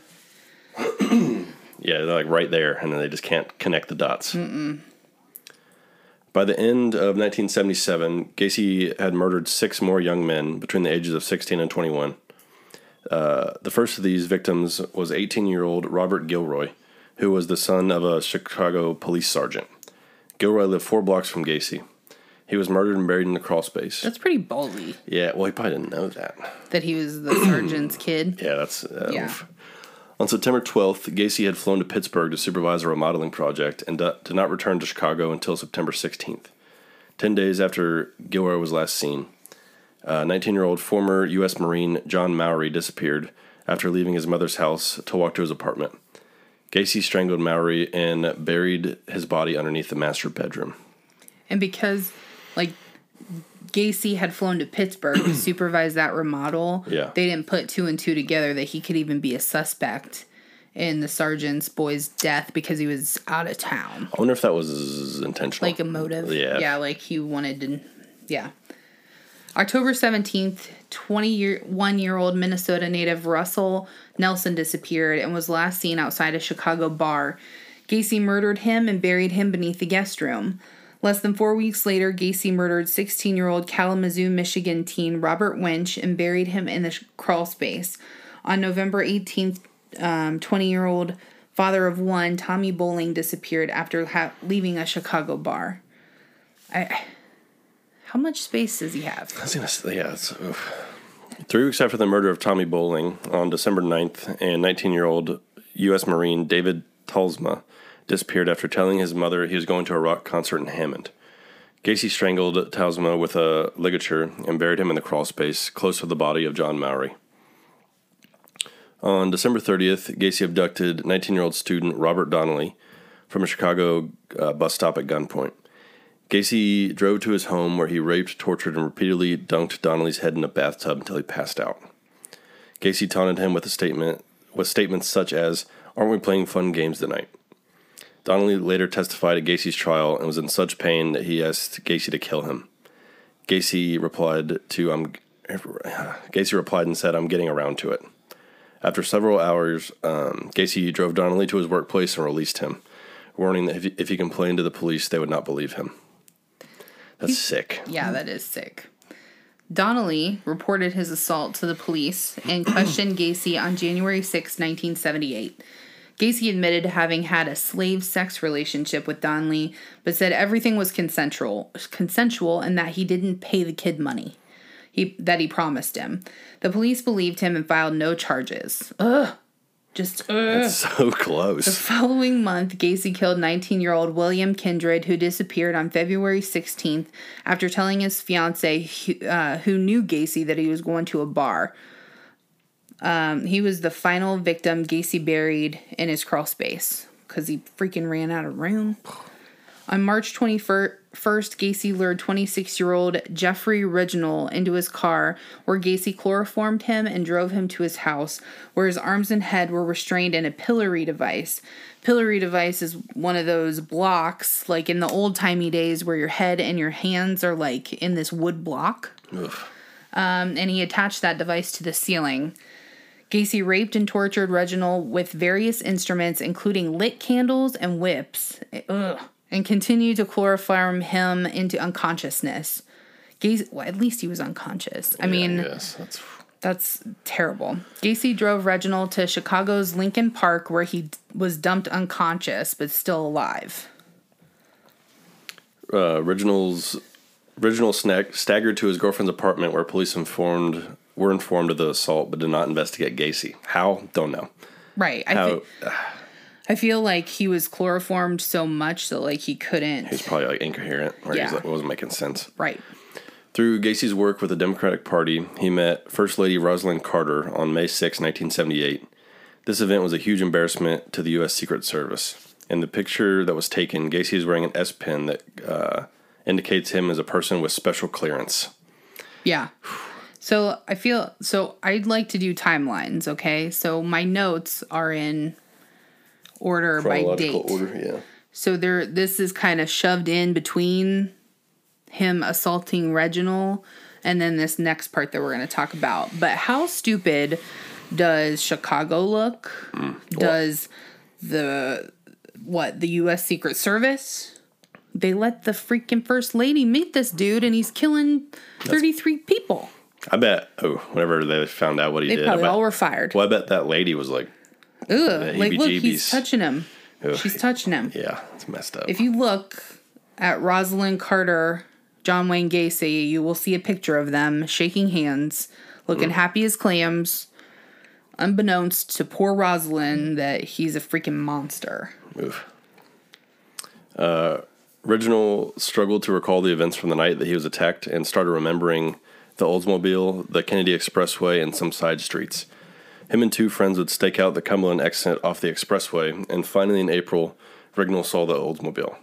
Him and his friends followed it to all the way to 8213 West Summerdale. Police obtained an arrest warrant, and Gacy was arrested on July 15th. He was charged with battery against Rignall. So he started piecing it together. So that's it. The chloroform kind of jacked him up. Mm-hmm. But then he started remembering. Good for him. Yeah. And how scary. Well, I'm sure that's like if you yeah if somebody did that to me, I would be like I'm gonna figure out who did this no matter what it takes. Right, but so think about like, how vulnerable you were at that point and like being so close to that person again. Like, well, he had two friends like, with him. I know, but still, I mean, yeah, I mean, it would be. I'm sure in your own like, would you ever feel like you would be overpowered? No, I mean, it, I could be, but I would never, unless the guy was bigger than me. Yeah, but you in your own mind feel like that would never happen. Yeah. Yeah. So I don't know. It just it would be tough to accept that that can happen to you. Yeah. It'd be yeah, it'd be like demoralizing kind of. Yeah. Realizing that you're vulnerable. Yeah. You're not as strong as but, you thought that you were. Right. So, okay. By 1978, the crawl space had no more room um, for any more bodies, and Gacy confessed that he considered stowing the bodies in the attic, but he was afraid of the leakage. That's so gross that like he coined the leakage. Um, so he chose to dispose the of his other victims off I-55 bridge in the Des Plaines River. He said he threw five bodies into the river in 1978 and believed that one of them landed on a passing barge. Wow. That's like the worst luck ever. I feel. well, when you look over the bridge, you'd I think before. they're pretty big. Jesus. You'd know. Yeah, they're slow moving too. It's like that's not you wouldn't miss that. Only four of of the bodies were actually found. Wow. Yeah. The first known victim thrown over the I 55 bridge was 20 year old Timothy O'Rourke. Gacy killed him in mid June after he left his Dover apartment to buy some cigarettes. After his disappearance, he told his roommate that a contractor on the northwest side had offered him a job. On July 4th, or I'm sorry, November 4th, Gacy killed 19 year old Frank Lang, Langdigan. Um, his naked body was found in the Des Plaines River on November 12th. On November 24th, 20 year old James Mazzara disappeared after having Thanksgiving dinner with his family. He had told his sister that he had been working in the construction industry and been- had been doing all right. He was last seen alive walking in the direction of Bughouse Square carrying a suitcase. Probably going to move in with Gacy. On December 11th, 1978, Gacy visited the Nisson pharmacy in Des Plaines to discuss a remodeling deal with the owner, Phil Torf. He noticed Robert Piest, a 15 year old part time employee, and Gacy mentioned loudly that he hired teenage boys starting with a starting wage of $5 per hour, um, which was almost double what he made at the pharmacy. Hmm. Shortly after Gacy left, Piest's mother arrived at the store to drive his son home so they could celebrate her birthday. Piest asked his mother to wait, adding that a contractor wanted to talk to him about a job. He left the store around 9 p.m. and promised he'd be back shortly. Piest was murdered shortly after 10 p.m. On, at Gacy's home. Gacy had stated that he, at his house, he asked Piest whether there was anything he wouldn't do for the right price. To which Piest replied that he did not mind working hard. In response, Gacy stated good money could be earned by hustling, although Piest was dismissive. Gacy uh, dupes Piest into putting on the handcuffs, and that must have been a really fucking awesome magic trick. Yeah. Then he said he was going to rape you, and there's nothing you can. I'm going to rape you, and there's nothing you can do about it. Piest began weeping as Gacy placed a tourniquet around his neck. Gacy admitted to taking a call from a business acquaintance as Piest lay suffocating on his bedroom floor. And it was his mom's birthday. That's awful. Oy. When Piest did not return home, his family filed a missing persons report with the Des Plaines police. Torf named Gacy as a contractor that Piest most likely was talking to, and Lieutenant Joseph, uh, or Lieutenant Joseph Ko- Kozenczak, I think that's how you say it, Yeah. whose son attended the same school as Piest, decided to investigate Gacy further. Kozenczak um, che- checked Gacy's criminal background and saw that there was an outstanding battery charge against him in Chicago, and that he had served a sentence in Iowa for sodomy of a 15 year old boy. So he's putting the pieces together. Finally, yeah. Good job. Kozenczak and two other Des Plaines police officers visited Gacy, visited Gacy the uh, following evening at his home. Gacy said he had seen two young men working at the pharmacy and had asked one of them if he believed who he believed was Piest if they were remodeling uh, materials behind the store. He said that he had not offered Piest the job and returned to the pharmacy shortly after 8 p.m. because he left his apartment book uh, appointment book at the store. I'm sorry. Gacy promised him to come to the station later that evening to make a statement, but not, could not come right now because his uncle had just died. The officers asked how soon he could get to the police station, and Gus, Gacy responded with, You guys are very rude. You don't have any respect for the dead. Huh. Wow, Yeah, right. That's fucked. At 3:20 a.m., Gacy arrived at the police station covered in mud, saying he'd been involved in a car accident. He returned to the police station later that day. Gacy denied any involvement in Piest's d- disappearance and repeated that he did not offer him a job. When he was asked why he'd returned to the pharmacy, he told them that he had came back after Torf called informing him he had left his appointment book at the store. Torf had denied calling Gacy. At the request of the detectives, Gacy prepared a written statement detailing his movements on December 11th. Police obtained a search warrant of Gacy's house on December 13th, and they believed Piest might be in there being held against his will. The search of Gacy's property revealed several suspicious items, including several police badges, a 6mm Beretta, a syringe, and hypodermic needle inside a cabinet in Gacy's bathroom. Investigators also found handcuffs, books on homosexuality, and pederasty. I don't know how you say that, but I Googled it. And basically, it's a sexual relationship between like an adult male and a young boy. Huh, I never heard that term. Me neither. Seven porno films, capsules of amyl nitrite, an 18 inch dildo, a 39 inch 2x4 with two holes drilled into each end, bottles of Valium and atropine, and several driver's licenses. They also found a blue hooded parka, underwear too small for Gacy, a class ring of uh, a 1975 Maine West High School with the initials JAS engraved on them, and a Nisson pharmacy photo receipt, and a 36 inch nylon rope. So that's a lot of shit. Yeah, that's not looking good. No. Police confiscated Gacy's Oldsmobile and other PDM work vehicles. They assigned two two surveillance teams. So the two sorry, Two groups. Two groups. Two groups of two men, Yes. surveillance teams. So they would monitor Gacy on rotational 12 hour shifts and uh, they would continue their investigation into his background and potential involvement in Piest disappearances. Um, Rossi called investigators to tell them of Godzik's disappearance and the fact that another PDM employee, Charles Hattula, had been drowned in an Illinois river earlier this year.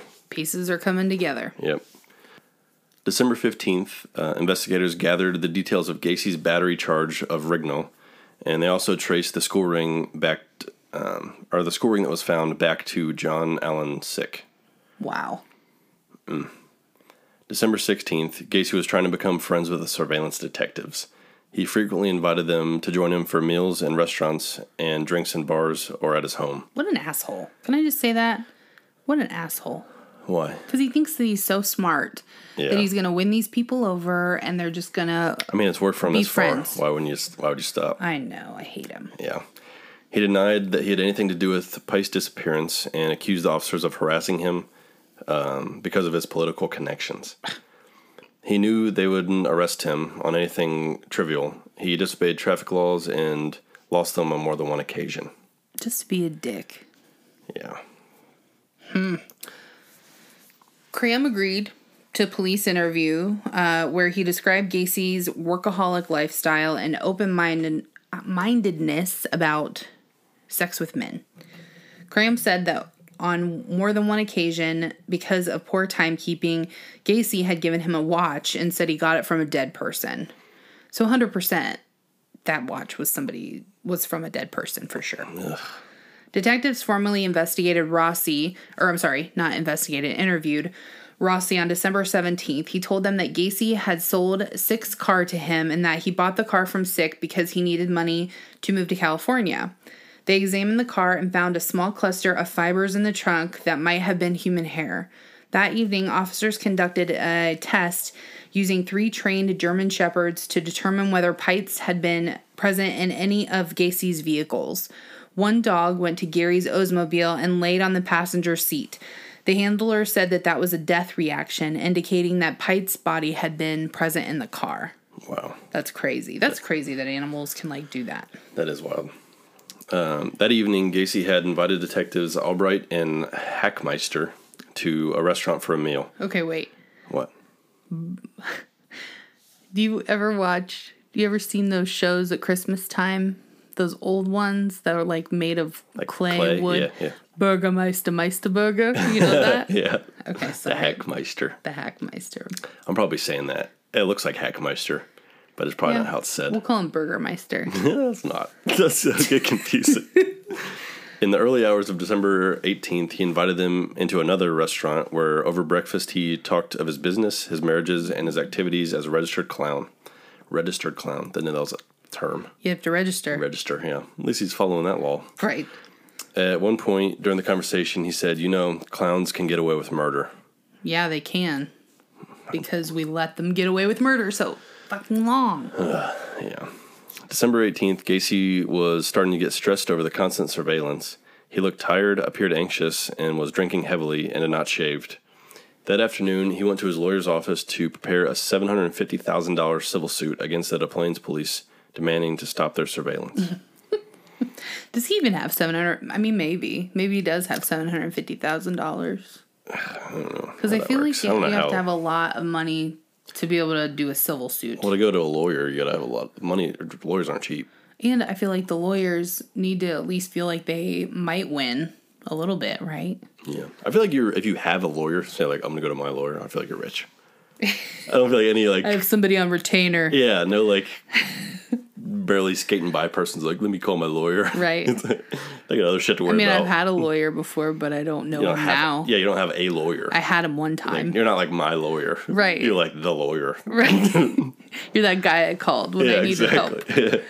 Okay, so later that day, the serial number of the Nisson pharmacy photo receipt found in Gacy's kitchen was traced to 17 year old Kim Byers, a colleague of Piest. Byers admitted uh, when contacted in person the next day that she had worn the jacket on December 11th because it was cold. That's why you wear jackets. She had placed the receipt in the parka pocket before she gave the coat to Piest as he left the store, claiming a contractor wanted to speak with him. So let's roll it back. So, back in the day, you used to take photographs on cameras and then you had to get the film developed. yes. It's not like it is nowadays where it's instantaneous. You just took some shit and then you just hoped it was good Hope. and you picked it up and it usually was bad. you know what's funny is like back in the day, you never like today. People are like, "I'll take two. but like back when we had like disposable cameras, it was just like one and done. Yeah, because you only had funny? 24. Yeah, I know. That is just funny. Like now we have like we can see the picture. and We're still like We take, take a- another one. right. We take a video and we just pick what we want. Yeah. yeah, but it's just yeah. I guess it is was like you had to count the number of shots you took. But it's Because still I think funny, it was like, 24 or 27, Yeah. some weird number. Yeah, that's all you had. Mm-hmm. I remember that so hard. I remember the disposable with the roll thing, and it would show how many pictures you have left. yeah. Like, what am I going to take a picture Got, of? give me a Kodak. Got to make sure they're good. I like my favorite was the Kodak with the yellow on The it. disposable ones. Yeah, and yeah, it was like an active. You couldn't do anything with it, but yeah. like active. What are you gonna do? I guess if that means if you don't, if you shake the camera up, it's not going to fuck the film up. True. I don't know. What a time to be alive. I'm just gonna say that. Yeah. Uh, where are we? Where were now? you going with that? I was just bringing the kids back The Kids, to to why they would have a receipt for photographs. For the children's. Okay. Isn't that creepy too? You used to have to take it to a person to have them develop it, and this person just pretty, pretty much saw your life. yeah, creepy. Like in uh, Robin Williams' movie, the 24 hour photo. yeah, Weird. I know that uh Rachel. Oh, never Oh. mind.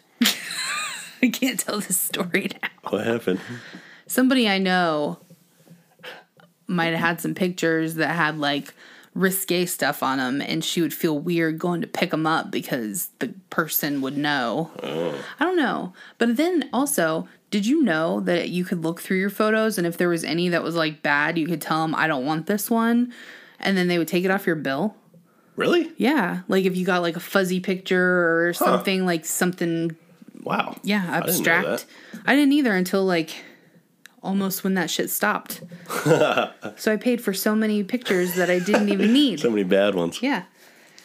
Okay, let's continue. Um the same day, Rossi was interviewed a second time and was more cooperative. He told detectives that in the summer of 1977, Gacy asked him to spread 10 bags of lime in the crawl space of Gacy's house.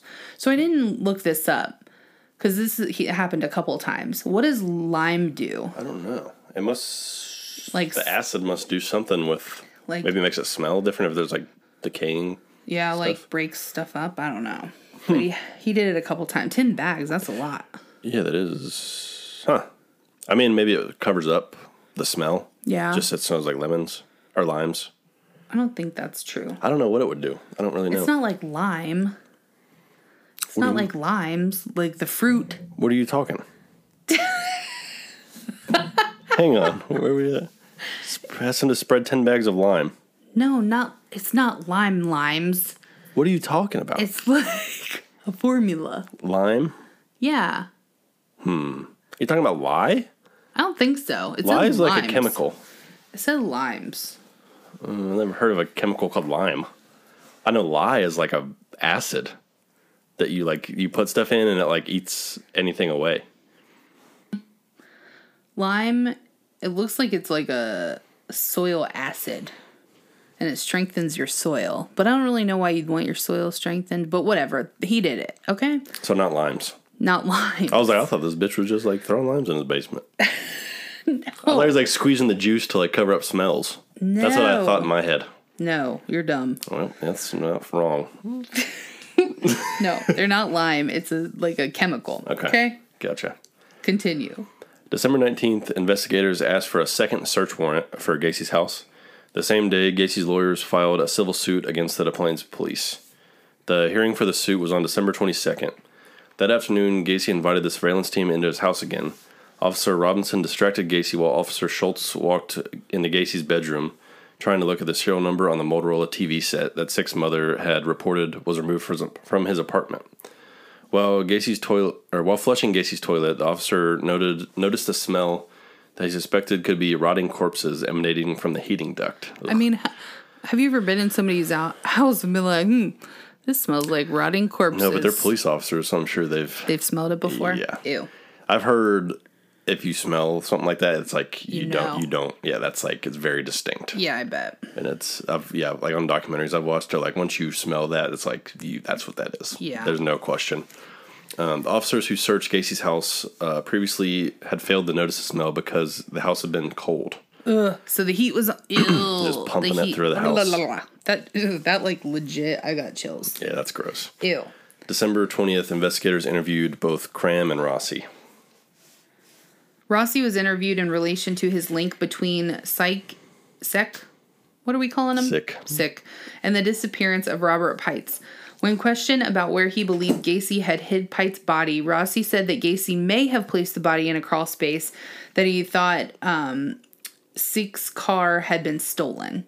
Rossi agreed to take a polygraph test and denied involvement in Piest's disappearance and his whereabouts.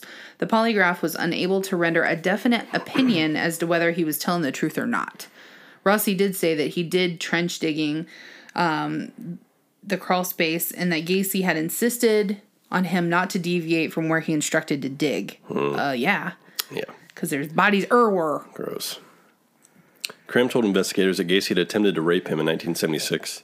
He told them that after Gacy had returned to his home after the December 13th search of his property, that Gacy turned pale after he saw mud on the carpet and assumed it came from the crawl space. That would make your stomach drop, I'm sure. like, oh, they found it. Yeah.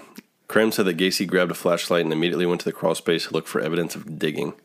Cram said that once he had been asked to spread lime down there, and he also dug trenches, which Gacy said was for drainage pipes. He said the trench. oh, wow. Ta-ta-ta-ta. Ta ta ta. Today, Junior. He said that the trenches were two feet wide and six feet long and two feet deep, the size of graves. Yeah. Wouldn't you? Why? If you're digging for pipes, it's going to be like a continuous. Like, long It's not going to be like. It's not going to have an exact like length. Right. It's going to be like, yeah, we're going to just we're going to run a pipe, so it's going to be from here to there, like Right. from this end of the house to that end of the house. And it wouldn't be, it wouldn't need to be that big. No, two feet wide. No, Yeah. you need like a foot. Yeah. I mean, depending on the pipe, I don't think there's any two foot wide pipes going in a house. December 20th, Gacy drove to his lawyer's office to attend a meeting on the civil suit that he was filing. Gacy looked a mess and asked for an alcoholic drink. His lawyer, Sam Arma- Amirante, went to his car to get a bottle of whiskey. That's where all the whiskey's stored in the mm-hmm. car. Right in the car. And when he returned, he asked about Gacy, um, uh, what Gacy wanted to talk to him about. Gacy picked up a copy of the Daily Herald and pointed to the front page article covering the disappearance of Robert Piest and said, The boy is dead. He's in the river. Damn. Gacy then started rambling until the early hours of the following morning, confessing to everything, saying he had been the judge, jury, and executioner of many, many people, and now he wanted to be the same for himself. He said he had buried most of his victims in the crawl space and disposed of five bodies in the Des Plaines River. He said that all the victims were male prostitutes, hustlers, and liars to whom he gave the rope trick. adding he wanted to find dead, strangled kids on his floor, or adding that he awoke to find dead, strangled kids on his floor with their handcuffs tied behind their back. Hmm. Because of all the whiskey he had drank, he fell asleep halfway through his confession. Amirante arranged for a psychiatric appointment for Gacy at 9 a.m. that morning. Gacy woke up several hours later, and Amirante told him that he had confessed to the killing of 30 people.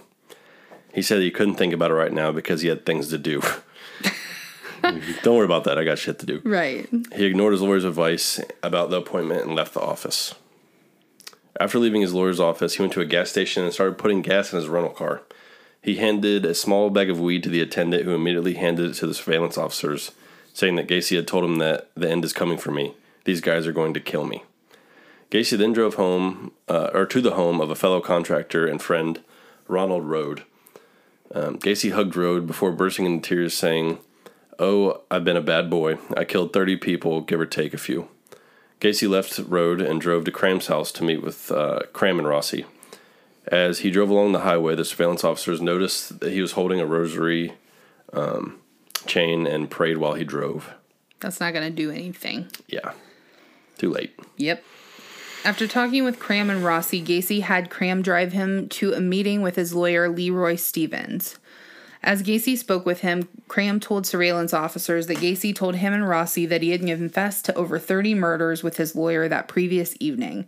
Gacy then had Cram drive him to Maryhill Cemetery where his father was buried. As Gacy drove to other locations that morning, police outlined the formal draft of their second search warrant, specifically to search for the body of Robert Piest in the crawl space.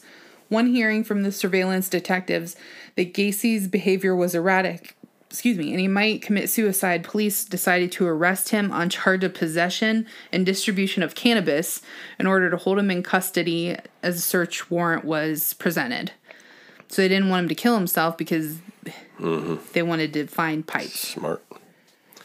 At 4:30 p.m. on December 21st, the eve of the hearing of Gacy's civil suit, Judge Marvin J. Peters granted the request of the second search warrant. Police told Gacy that they intended to search the crawl space for the body of Piest. Gacy denied uh, that the teenager was buried there, but confessed to have killing a young man in self-defense and buried him in his garage. Police and evidence techs drove to Gacy's home. Gacy had unplugged the sump pump from the which flooded the crawl space with water. To clear it, they plugged it back in and waited for the water to drain. After it had done so, the evidence tech, Daniel Genty, entered the 28 by 38 foot crawl space and crawled to the southwest area to begin digging. Within minutes, he uncovered the petrified flesh of a human arm bone. Genty immediately shouted out to the investigators that they could charge Gacy with murder, adding, I think this place is full of kids. Ugh. A police ph- photographer dug in the northeast corner of the crawl space and uncovered a kneecap. The two began digging, digging in the southeast corner and uncovered two lower leg bones. That would be so terrible. yeah, that's oof. And it'd be wet in there because all the water. I don't think it got up in the crawl space. It probably was just on the floor, so they couldn't get to the crawl space. Yeah. But I mean, it would still be. Yeah, gross. The victims were too decomposed t- uh, to be Piest. The body discovered in the northeast corner was later unearthed. A crime scene tech discovered the skull of a second victim alongside his body. Later excav- excavations of the feet of the second victim revealed a further skull beneath the body. So he's just burying them on top of each other. Because of this, Tex returned to the trench where the first body was unearthed, discovering a rib cage of a fourth victim within the crawl space, confirming the scale of the murders. After Gacy was told the police had found human remains, Gacy told officers he wanted to clear the air, adding he had known his arrest was inevitable since the previous evening he'd spent on his lawyer's couch.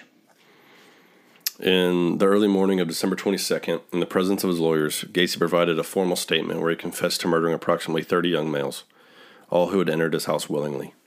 Um, some victims were referred to by name, but Gacy claimed to not know or remember most of the names. He claimed that they were all teenage males, runaways, or male prostitutes, and the majority of them had been buried in the crawl space. He claimed he'd only dug um, five of the victims' graves, and he had employed or he had his employees dig the remaining trenches, so he would have graves available. In 1979, he planned to conceal the corpses by covering the crawl space with concrete. When questioned about uh, specifically about Piest, um, Gacy confessed to luring him into his house and strangling him on the evening of December 11th. He admitted he had slept alongside Piest's body that evening before dumping him in the Des Plaines River in the early hours of December 13th. Um, on his way to the police station, he had a minor traffic accident.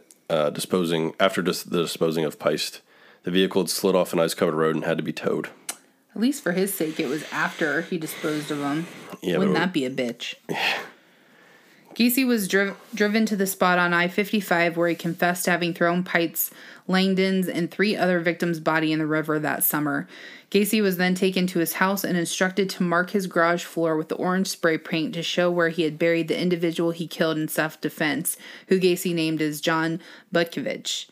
To assistant assist officers in their search of the bodies, Gacy drew a rough diagram of his basement and where the bodies were buried. 26 bodies were dug up in Gacy's crawl space over the next week. Two more were later unearthed elsewhere on his property. Everybody discovered Every body discovered was put in a body bag, given a number, and was placed by the front door to go to the mortuary. Victims were all in advanced sta- states of decomp, so they used dental records and x ray charts to help identify the remains. 23 victims were identified via dental records, and two were identified by skeletal trauma. Several bodies were found with ropes still around their necks or foreign objects found in their pelvic regions, which means they were thrust in the victim's anus. Twelve victims did not die of strangulation but asphyxiation. Gacy's vacant house was demolished in April 1979.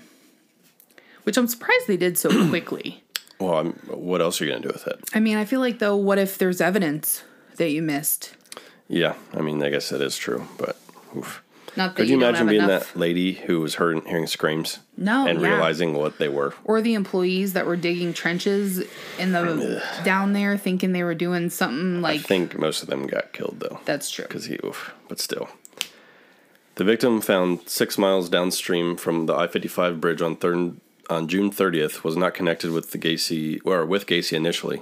In January 1975, the wow 79, I'm sorry, this victim was identified using fingerprints as Timothy O'Rourke. This was victim number 31.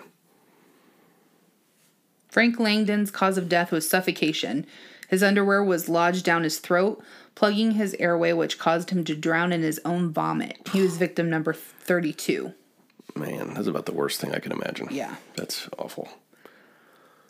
On December 28th, another body was linked to Gacy's um, was found one mile from the I-55 bridge. The victim was James Maraza, who Gacy confessed to murdering after Thanksgiving. He had been strangled. On April 9th, 1979, a decomposed body was discovered entangled in exposed roots on the edge of the Des Plaines River. The body was identified using dental records, and it was Robert Piest. An autopsy revealed three wads of paper like material had been shoved down his throat while he was alive, causing him to suffocate. Gacy was brought to trial on February 6, 1980, and charged with 33 murders. He was tried in Cook County, Illinois, before Judge Louis Garippo, and the jury was selected from Rockford because of the press because of all the press coverage in Cook County. At the request of his defense counsel, Gacy spent over 300 hours with doctors at the Menard Correctional Center the year before his trial and underwent a variety of psychological tests before a panel of psychiatrists to determine if he was mentally competent to stand trial. Gacy tried to convince the doctors that he had multiple personality disorder. He claimed to have four personalities the workaholic, the civic minded contractor, the clown, and the active politician. Oh, and a policeman called Jack Hanley, who was referred to as Bad Jack. Bad Jack. He confessed, claiming it was the crimes of Jack, who detested homosexuality, who viewed the male prostitutes as weak, stupid, and degraded scum. Hmm. Is this the same one who demanded oral sex? Yeah, Which one was that? doesn't add up. I don't know. Gacy's lawyer, lawyers opted to have Gacy plead not guilty by reason of his sanity to the charges against him. The three psychiatric experts at Gacy's trial testified they found him to be a paranoid schizophrenic with multiple personality disorder. The prosecutors presented that Gacy was sane and in full control of his actions and called several witnesses to testify there was premeditation. Like we talked about digging the trenches, that's all premeditated. Um, looking over the shoulders to make sure they didn't deviate from where they were marked. On February 18th, Robert Stein testified that all the bodies on Gacy's property were decomposed and putrefied skelet- skeletalized remains and that all the autopsies he performed 13 died of asphyxiation, 6 died of ligature strangulation, 1 of multiple stab wounds to the chest, and 10 in undetermined ways. Gacy's defense said that all 33 deaths were caused by accidental erotic asphyxia. I mean, okay, Accidental. accidental 33 times. Yeah. No. Not one of them on purpose. Right. I feel like you're What doing it odds? wrong. Yeah, what are the odds? Jeffrey Rignall testified on behalf of the defense on February 21st, recounting his ordeal and wept while describing the torture Gacy put him through. During cross examination, while going over the torture, Rignall threw up and was excused from further testimony. That would be really tough. Yeah. February 29th, Donald Voorhees testified against Gacy and told the court about Gacy paying another team to mace him and beat him up to avoid testifying. Voorhees felt unable to testify but did attempt to keep going uh, before asking to step down. Robert Donnelly testified a week after Voorhees and recounted his ordeal with Gacy. Donnelly was distressed and recalled the abuse he endured. He came close to breaking down on several occasions. As Donnelly testified, Gacy repeatedly laughed at him. What an ass. Yeah, but he did finish the testimony. Good for you, Donnelly. During Donnelly's cross examination, one of Gacy's defense attorneys attempted to discredit his testimony, but Donnelly did not waver. Good for him. I would have such a hard time not like going off on somebody. like jumping across the thing Well, and just- beating somebody's ace. I'm pretty sure they stop you if you just yell, but I'd be like, you, I'd be cussing. motherfucker. Ooh, it'd be bad. Yeah. It'd be a bad scene. Strike it from the record. I'd be, ooh, yeah, it would be not good. During the fifth week of the trial, Gacy wrote a personal letter to the judge requesting a mistrial. He did not approve of his lawyer's insanity plea, and he didn't like that the lawyers didn't let him take the witness stand. While the judge addressed his letter, it was dismissed as Gacy had a choice in the matter whether he wished to testify or not, and he was not denied any opportunities. On March 11th, final arguments were read by the prosecution and the defense. There were four hours worth of closing statements. That's a long time. Mm-hmm. Most from William Kunkel, who was the prosecutor. He stood in front of a display board with the 22 identified victims and told the jury to show the same sympathy this man showed when he took these lives and put them there. He took the photos off the board and threw them on the trapdoor to Gacy's crawl space that had been introduced as evidence. That's pretty riveting stuff. Mm-hmm. The jury deliberated for less than two hours and found Gacy guilty of all 33 charges. He also found was found guilty of sexual assault and taking indecent liberties with a child. Both both of those convictions were in reference to Robert Piest. The conviction of 33 murders was the largest number for one individual in the U.S. history. That, that but to that point. At that time, yeah. Yeah.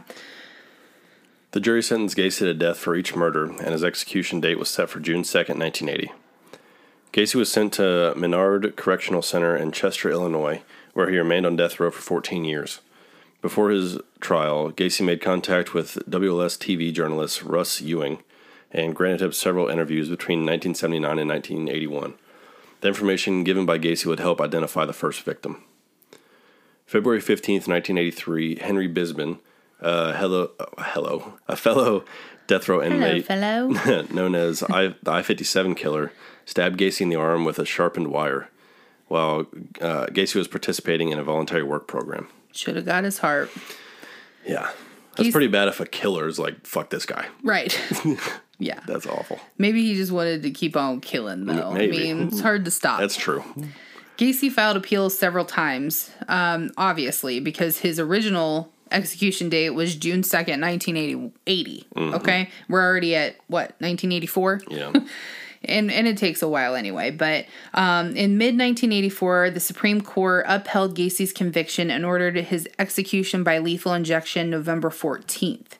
Gacy then filed another appeal, which was denied. All it is doing, though, like he knows they're going to get denied, it's just extending his life. yeah. So it was denied in March 1985. The following year, they filed another appeal, which was dismissed on September 11th, 1986. Gacy appealed the 1985 decision that he'd be executed, and a new execution date of January 11th, 1989 was set. He filed another appeal in 1993, which was denied, and his execution date was set for May 10th, 1994. See, like, that is annoying to me. That it's 14 years. Well, I mean, it's just like, there's no way this guy's going to get off. He did it. Yeah, no. There's no, I mean, Right. I think I talked about this before on the show, but like I was watching this one documentary and this guy committed, I think it was four murders, and they only tried him for two, in case something went wrong with the like the the Evidence. yeah, just like the process. Uh-huh. So that way, if something went wrong, they had two more they could fall back on. Uh-huh. So that's what they should have done is done like five murders. Right. So then it'd be like, yeah, if you get appealed for this one, we're going to charge you with five more murders. Well, he's never going to like- win the appeal, but you still have. That's that's the hard part with our justice system Yeah. is that you can appeal as many times as you want, but it's not going to do anything other than extend your life. And at that point, I mean, I don't know how it is in jail, but I don't really know why you'd want to extend that. Anyway, yeah. Uh, where are we? The morning of May 9th, um, 1994, Gacy was transferred from Menard Correctional Center to Statesville Correctional Center in Crest Hill, Illinois, to be executed. That afternoon, he was allowed a private picnic on prison grounds with his family. For his last meal, he ordered a bucket of KFC, a dozen fried shrimp, French fries, fresh strawberries, and a Diet Coke. That's what I order. You got to get a Diet Coke, though, to offset. Yeah, true. And K- K- Kufk. He got the Kufk. That evening, he prayed with a Catholic priest before being escorted to Statesville execution chamber to receive his lethal injection. Mm-hmm. May 10th, 1994, before the execution began, the chemicals used to effect the execution solidified, ca- creating a clogging in the IV tube. So the administrator had to close the blinds for, uh, for the execution window, unclog everything, and then after 10 minutes, the blinds were reopened and the execution resumed.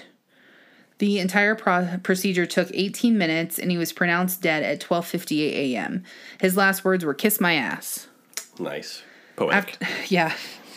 After his death, his brain was removed and was given to Hel- Helen Morrison, who was a witness for the defense at Gacy's trial. She's trying to isolate a common personality trait of violent psychopaths. After that, his body was cremated. Gacy was the 11th murderer. This is from one of those websites that I got the last time I cite in the sources, but he was the 11th murderer as executed in the US in 1994, the 175th murder executed in the US since 1976, the first murder executed in Illinois in 1994, and the second murder executed in Illinois since 1976. Hmm. Pretty interesting. In the following months, many of Gacy's paintings were auctioned. Uh, some were bought so they could be destroyed in a 1994 communal bonfire held in Naperville, Illinois, um, and was attended by 300 people, including the members of nine of victim or Gacy's victims. That's probably very cathartic to be Yeah. like, "Fuck this dude!" and Right, we're burning it. Yeah. In October 2011, Cook County Sheriff announced that uh, investigators obtained full DNA profiles for each of the un- un- unidentified victims and were searching for matches. November 2011, and as recent as July 2017, two bodies have been identified and six victims still remain unidentified. That's pretty amazing that that much time could pass and you can still hopefully give closure to some of these people's families. Yeah, that'd be tough. Yeah. When Gacy was arrested, he claimed to have killed 45 victims, but only 33 bodies were found. When Gacy was asked if there were more victims, he stated, That's for you guys to figure out. What a dick. Mm-hmm.